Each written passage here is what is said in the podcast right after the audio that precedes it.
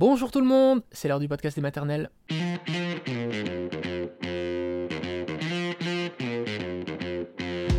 Le podcast des maternelles, aujourd'hui on parle des spasmes du sanglot. Alors, avant, on parlait d'un enfant qui pleure non-stop au point d'en devenir tout rouge, d'arrêter de respirer, etc. Maintenant, on parle du spasme du sanglot. Forcément, ça fait peur aux jeunes parents, surtout quand c'est la première fois qu'on vit la chose. Donc, vous allez entendre le témoignage de Cathy, Cathy qui connaît particulièrement bien ce sujet. Et puis, nous serons avec docteur Nathalie de Surmain, spécialiste aux urgences pédiatriques. Donc, il nous dira comment réagir si ça arrive sur ce sujet qui, évidemment, n'est pas marrant du tout.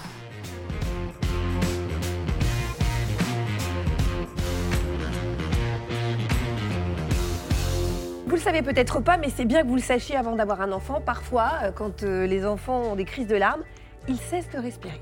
Voilà, bisous à tous. Ce phénomène s'appelle spasme du sanglot. Ça n'a pas de conséquences graves, graves, je vous rassure. Mais alors, pour le coup, pour les parents, c'est un euphémisme de dire que c'est traumatisant parce que l'enfant peut aller jusqu'à perdre totalement connaissance. Bonjour Cathy. Bonjour. Vous avez vécu ce traumatisme. Cathy, on est tellement solidaire avec vous. Vous êtes la maman de quatre filles, Laura qui a 9 ans, Eden 8 ans, Noélie 4 ans et Cassandre 3 ans. Et c'est avec Noélie, votre troisième fille, que vous avez été confrontée au spasme du sanglot. La première fois, c'est simple, vous avez cru que vous alliez la perdre, hein, vous allez nous raconter ça. Et puis euh, depuis, elle a refait des épisodes, mais maintenant que vous savez que c'est pas grave, vous gérez un petit peu mieux, même si ça reste évidemment des moments difficiles. Et je précise que Noélie est en excellente santé, ça n'a rien à voir avec la santé de l'enfant. Euh, est-ce que vous connaissiez euh, le spasme du sanglot avant d'avoir votre troisième fille? C'est-à-dire, est-ce que vos deux premières filles, vous avez fait ce genre d'épisode? Non. Ma première fille a beaucoup pleuré ces trois premiers mois parce qu'elle faisait une intolérance au lactose. Donc Mhm. le temps qu'on le découvre et qu'on gère et qu'on adapte son lait, ça allait beaucoup mieux. C'était une petite fille très agréable qui ne pleurait très peu. Mhm. Ensuite, j'ai eu Eden qui était très très calme, mais un peu plus caractérielle avec le temps. Et une fois, elle a essayé, euh, par mécontentement, d'arrêter de, respirer volontairement. Et là, je me suis fâchée euh, tout de suite en disant que je n'étais pas d'accord avec ce comportement, qu'il fallait qu'elle arrête tout de suite. Et elle a arrêté, elle n'a jamais recommencé. Donc, je connaissais pas du tout les spasmes, les vrais spasmes, et euh, même, je connaissais pas le terme. Alors Noélie, elle est arrivée de façon, tout, s'est très très bien passé, quoi. L'accouchement, c'était un bébé très calme, et puis peu avant ses deux ans, sans que rien ne puisse le laisser présager, il faut le dire, vous assistez à une scène terrifiante. Est-ce que vous pouvez nous la raconter Oui, alors vraiment sans aucune prémisse. Un jour, euh, on rentrait de quelques courses et euh, j'étais dans le salon avec Noélie. Et euh, elle jouait avec, à côté du canapé et là, il y, avait le chat. Je ne l'avais pas vu et le chat l'a griffé sur le visage. Rien de grave, mais elle a eu peur et je pense qu'elle avait mal. Donc elle est venue vers moi en courant et en pleurant, en hurlant même. Donc je la prends dans mes bras pour la rassurer, la consoler. Et là, d'un seul coup, elle est devenue toute raide. Elle a mis sa tête en arrière, les yeux révulsés, la bouche grande ouverte et euh, plus de son, plus d'image. J'avais l'impression qu'elle ne respirait plus. Et donc, euh, bah, panique. Ah bah, Complètement, oui. Comment vous avez réagi alors? J'étais complètement bah, paniquée, donc euh, j'ai pris ma fille, je l'ai levée, je voulais la secouer. Et là, je me suis dit, bah non, quoi qu'il en soit, on ne secoue pas un bébé ou un enfant. Donc je l'ai reprise contre moi, je lui ai frotté le dos et euh, je hurlais son prénom pour qu'elle se réveille. Ça a duré combien de temps à votre avis? Quelques secondes, mais euh, Mhm. ça m'a paru interminable. oui, ça j'imagine. Donc elle a fini par revenir à elle. Et elle était dans quel état quand, quand la crise a été terminée? Extrêmement fatiguée, elle était complètement perdue, Euh, elle ne pleurait plus du tout, comme si c'était rien passé, et euh, perdue. Et vous, vous étiez toute seule à ce moment-là à la maison avec elle? Non, j'avais mes trois filles et d'ailleurs ma plus grande Laura est sortie de sa chambre en hurlant, en pleurant, affolée. Et euh, elle me demandait où était Noélie. Je fais mais elle dans mes bras. Mais euh, comme euh, m'a expliqué Laura, c'est que euh, comme j'avais hurlé le prénom de sa petite sœur, elle pensait que quelqu'un était rentré dans la maison et avait kidnappé sa petite sœur. Alors que je lui dit non, non, pas du tout. Mais il s'est passé quelque chose de grave pour moi et il faut que j'appelle papa pour le prévenir, mais il faut que j'emmène Noélie à l'hôpital. Donc vous l'avez emmenée aux urgences. Mm. Qu'est-ce qu'on vous a dit là-bas? Alors, on a fait des examens classiques. Et ensuite, on a fait un électrocardiogramme. Il fallait que, qui était tout à fait normal. Il fallait que j'explique en détail ce qui s'était passé. Et ensuite, la pédiatre euh, devait venir me voir. Donc, euh, j'ai attendu. Et pendant ce temps-là, j'ai fait quelque chose qu'il ne faut pas forcément faire, mais j'ai regardé sur Internet. Mais je suis tombée sur une page où il y avait dénuméré tout ce que m'avait fait Noélie le matin même. Et donc, euh, je vois le terme spasme du sanglot. Et au même moment, j'ai la pédiatre qui entre dans la chambre et qui me dit Rassurez-vous, madame, euh, je pense que votre fille a fait un spasme du sanglot. Il n'y a pas de risque pour sa vie si ça recommence. Alors, ce qu'il faut bien expliquer quand même aux, aux téléspectatrices, aux téléspectateurs qui nous regardent, c'est que vous avez vraiment cru qu'elle était morte, votre fille, sur le moment. Ah oui. C'est en ça que c'est très traumatisant. Oui, oui, oui, oui. Parce qu'elle ne bougeait plus, du tout. Bon. Euh, alors, est-ce que la pédiatre, quand même, vous a donné des conseils Oui, que si ça devait recommencer, qu'il fallait noter tous ces épisodes, euh, noter les causes, parce qu'il fallait qu'il y ait des causes. Il fallait lui souffler tout simplement sur le visage et euh, la tenir, parce que quand elle tombe vraiment inconsciente, et donc elle tombe et ça peut être dangereux. C'est la chute qui peut être Oui, c'est la chute en fait. C'est qu'à ce moment-là, forcément, elle ne... c'est un vrai malaise, donc elle ne tient pas. Et votre pédiatre de tous les jours, votre pédiatre traitant, vous lui en avez parlé aussi? Oui, quelques jours après. Donc de... j'étais un peu plus détendue à ce moment-là, et lui, il m'a expliqué qu'il y avait un lien entre euh, donc le spasme du sanglot et le nerf vague.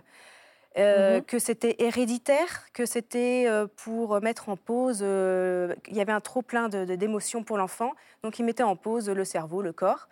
Et il m'a beaucoup rassurée sur le fait que ça s'arrêtait vers 4, 5, 6 ans. D'accord. Mmh. Donc vous vous êtes dit, au moins je ne vivrai pas ça tout le temps, mais un mois après, ça recommence. Oui, tout à fait. Donc à la maison, dans la salle de jeu avec ses sœurs et son papa. Donc, euh, je pense qu'elle a été contrariée pour un jouet et euh, je l'entends pleurer, pleurer de plus en plus fort et elle hurle et d'un seul coup, plus rien. Donc moi, je me suis dit, ça y est, elle, recommence. Donc je cours euh, dans la salle de jeu et en effet, j'ai vu ma fille dans le même état que le mois dernier. Bon, alors ça reste traumatisant quand même, mmh. j'imagine, hein, même si c'est vous l'avez déjà vécu une fois. Comment vous avez réagi? Qu'est-ce que vous avez fait à ce moment-là? Alors, elle était dans les bras de son papa qui réagissait très très bien parce que je lui avais tout expliqué, mais inconsciemment, je, bah, je voulais qu'elle se réveille le plus vite possible. Donc euh, je l'ai quand même euh, reprise et euh, je vais souffler vite, vite, vite sur son visage pour qu'elle se réveille. Je voulais pas la, voir comme ça. Vous soufflez comme ça tout doucement? Oh, Sur le coup, pas tout doucement. Normalement, oui. voilà. voilà, on fait au plus vite. Bon, il faut dire qu'en deux ans, vous avez vécu quand même 16 épisodes de spasme du sanglot avec Noélie. C'est à quelle fréquence à peu près? Et qu'est-ce qui est l'élément déclencheur généralement? Alors les fréquences au tout début, c'était tous les mois, voire plusieurs fois par mois. Et petit à petit, ça s'est espacé. Il y a eu une fois, il y a, ça avait duré trois mois de, de pause. Donc on s'est dit, bon, bah, ça y est, euh, c'est fini. Bon, bah, deux jours après, elle est tombée, et elle s'est fait mal et il y a eu un spasme. Donc bon, voilà. Et c'est surtout à cause de la douleur, quand elle fait, se fait mal, un petit ou un gros bobo. Mmh. Vraiment, c'est la même chose. Et un petit peu la contrariété. Oui, c'est ça. Mmh. Mmh. Et ses sœurs qui, ont. Alors le, premier, elles ne l'avaient pas vu, elles étaient dans l'autre pièce, mais après, elles ont vu le deuxième, par ah exemple. oui.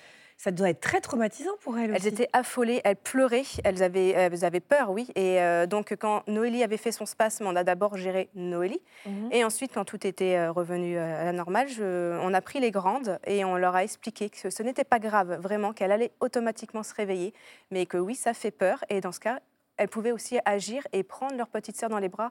Comme ça, s'il y a une chute, elles sont là. Oui, c'est ça. Et vous, comment est-ce que vous gérez ces crises alors euh, Enfin, je dirais les crises qui ont eu lieu après, comment vous les avez gérées? Est-ce que ça allait ou? De mieux en mieux, oui. Oui, oui, oui. Mmh. oui, et après, elle est dans quel état, Noélie? Complètement fatiguée, vraiment. Au tout début, elle mettait une heure pour s'en remettre. Et petit à petit, euh, ça, ça, va de plus en plus vite. Et euh, maintenant, elle peut tomber, faire un spasme se relever et courir deux minutes après. On a l'impression qu'il comme si c'était rien passé, il n'y a pas eu de douleur, rien. Elle l'a complètement oublié et elle repart. Euh. Elle s'est habituée aussi en fait.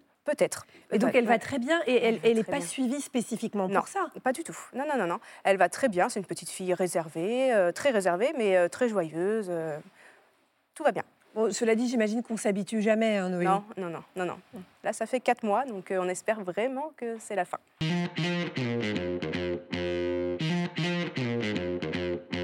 Bonjour, docteur Nathalie de Surmain. Merci d'être sur ce plateau. Vous êtes pédiatre aux urgences pédiatriques de l'hôpital Trousseau à Paris. Donc, c'est vrai qu'on l'a vu euh, avec Cathy, le spasme du sanglot, c'est ultra impressionnant pour un parent. Ça doit être absolument horrible. Elle a cru qu'elle perdait sa fille, Cathy, euh, la première fois. Euh, comment ça se passe de façon classique, un épisode de spasme du, du sanglot? Qu'est-ce qu'on peut, Comment est-ce qu'on peut le différencier d'un arrêt cardiaque, d'une crise d'épilepsie, de quelque chose de plus grave? Donc, effectivement, c'est très impressionnant puisque c'est un malaise. Oui, c'est un vrai malaise. Le malaise de, de, son propre enfant, c'est très impressionnant. Et c'est la séquence qui va différencier de l'arrêt cardiaque ou de la convulsion. Parce que c'est une séquence qui est bien particulière. Ça veut dire quoi, séquence? C'est-à-dire que euh, c'est exactement ce qu'elle a décrit, les étapes les unes derrière les autres. D'accord. Donc la première étape, c'est euh, un enfant qui, euh, devant euh, quelque chose d'émotionnel, comme elle le raconte, quelque chose d'inattendu, ou alors un traumatisme qui est souvent un peu mineur, il se cogne, l'enfant va vouloir pleurer. Alors, soit il pleure pendant quelque chose de très bref, 10-15 secondes, soit on a l'impression qu'il va pleurer puis il pleure pas. Il reste a un truc un bloqué. peu comme ça. Voilà. Donc il reste bloqué euh, en expiration et là il arrête de respirer. Et il reprend pas son inspiration. Voilà, c'est ça. Et il arrête de respirer et euh, cette durée semble une éternité pour les parents, mais finalement est courte. Donc soit il change pas de couleur, soit il change de couleur, il devient bleu ou pâle. Et puis il va euh, reprendre sa respiration. Parfois c'est un peu plus long et donc il va perdre connaissance. Et après, une fois qu'il reprend sa respiration, il est comme avant. C'est ça, c'est Voilà. fou. Et ça dure combien de temps, plus ou moins? Eh bien, ça paraît une éternité, Oui. mais ça dure moins d'une minute. Moins d'une minute. Mm. D'accord. Re- ressenti deux minutes- heures et Oui, c'est voilà, ça, réalité ça. moins d'une Par an, minute. voilà, c'est ça. Comme tout malaise, c'est toujours Ah oui. ressenti. euh, Impressionnant. Ouais. Euh, on a reçu pas mal de questions de parents concernés, Oui. notamment celle de Julia, Oui. qui vous dit Je suis totalement paniquée et je ne sais pas réagir en cas de spasme. Que faire? On m'a parlé de souffler sur le visage. Oui, c'est Euh, ce que disait Cathy, c'est Mm. ce qu'on Pourquoi lui a conseillé aussi. Mais pourquoi? En fait, euh, je ne suis pas sûre que souffler sur le visage change sur la séquence. Néanmoins, euh, ce qu'il faut faire, c'est ne pas paniquer. Et donc, je pense que quand on est actif, euh, on panique moins. Donc, et souffler, c'est pas quelque chose de, Ça va pas agir du coup voilà. sur le Non, spasme. je pense pas que Ah, donc en fait, Ouais. c'est- là, c'est un support psychologique. je quoi. pense. ouais. D'accord. Mais ben, ben, ce qui est vraiment euh, important, c'est oui, c'est de pas ne paniquer, et puis de paniquer. rester proche de son enfant. Et s'il chute, d'avoir, euh, de savoir quoi faire. quoi. Et d'ailleurs, j'imagine que les conseils sont les mêmes pour les convulsions, les enfants épileptiques, etc. Pas paniquer, essayer de rester actif pour euh, Exactement. que ça passe le plus vite possible. Voilà. ouais. Quel enfer. Jules vous dit après les épisodes, faut-il emmener l'enfant aux urgences ou chez le pédiatre pour vérifier que tout va bien ou il n'y a rien à faire de particulier une fois que la crise est passée? Alors, pour un premier épisode, il faut euh, consulter. Comme je disais, donc c'est un malaise, et les origines des malaises euh, sont extrêmement multiples chez l'enfant. Il faut vérifier que Et donc, bien ça. voilà. Et donc, il faut euh, aller voir euh, donc, un médecin pour que s'assurer qu'il n'y ait pas autre chose qui soit plus grave. Parce que le malaise de type spasme du sanglot n'est pas grave, mais il faut que ça soit affirmé. Après, comme l'expliquait Cathy, quand on a l'habitude On gère. et que c'est exactement la même séquence, Oui. on n'a pas besoin de reconsulter. Oh, il est en train de refaire un spasme. Ouais.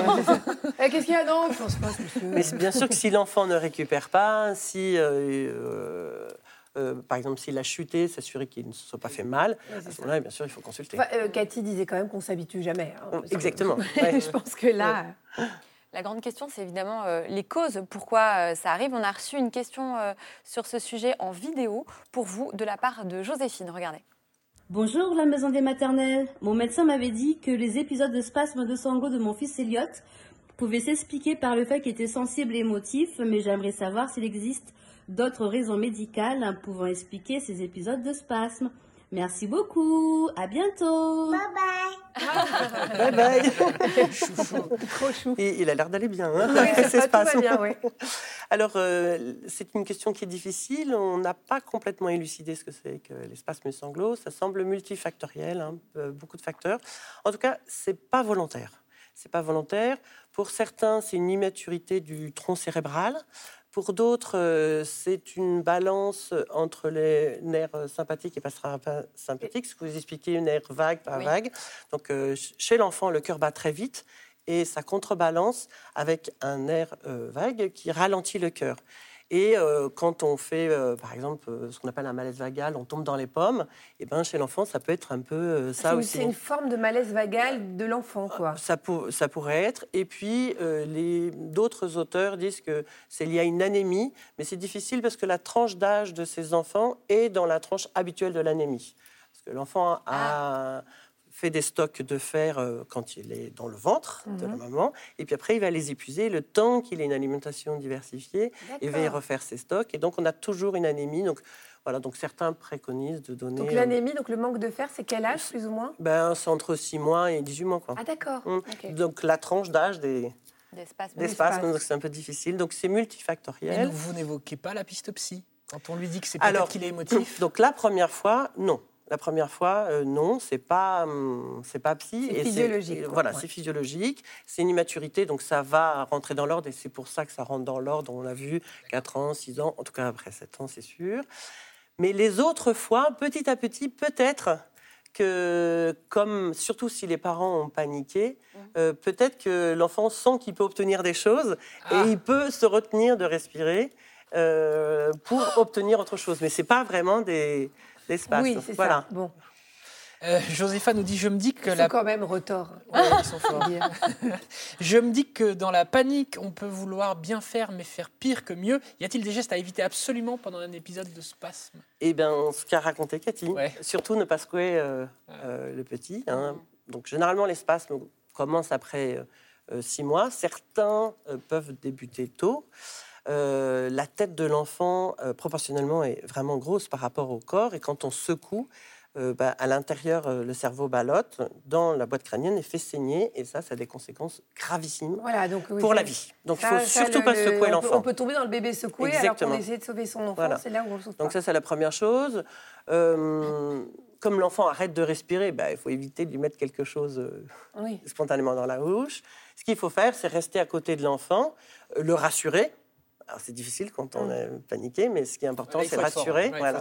Et puis si euh, eh ben, il perd connaissance, le laisser euh, faire attention quand il chute, qu'il ne se blesse pas, et le laisser sur le côté en position euh, latérale de Et lui sécurité. tapoter le dos, euh, Ben, non comme oui, euh, comme vous dites, souffler ou Oui. tapoter, Chanter un geste qui fait que qu'on se rassure soi-même. Oh, Faut essayer. wanna be. À chacun de trouver. euh, Tu fais bien ton vibrato et tout, parce que là, tu es obsédé par le vibrato. Voilà, plutôt voilà, par c'est ça. Ouais. Absolument. Bien sûr. Euh, Jérémy, on en a parlé un petit peu tout à l'heure de, Oui. de l'âge en fait euh, auquel Oui. ça peut arriver. Vous dit mon fils a eu un épisode de spasme du sanglot. Évidemment, c'est très impressionnant. Il, a- il appréhende une récidive. Est-ce qu'il y a vraiment un âge auquel ça s'arrête? Vous avez dit 7 ans sûr et certain. Ouais. Oh, là, on, oui, là, on est ça. sûr. Ouais. Non, mais Avant, généralement, c'est avant quand même, euh, jusqu'à 4 ans, quoi.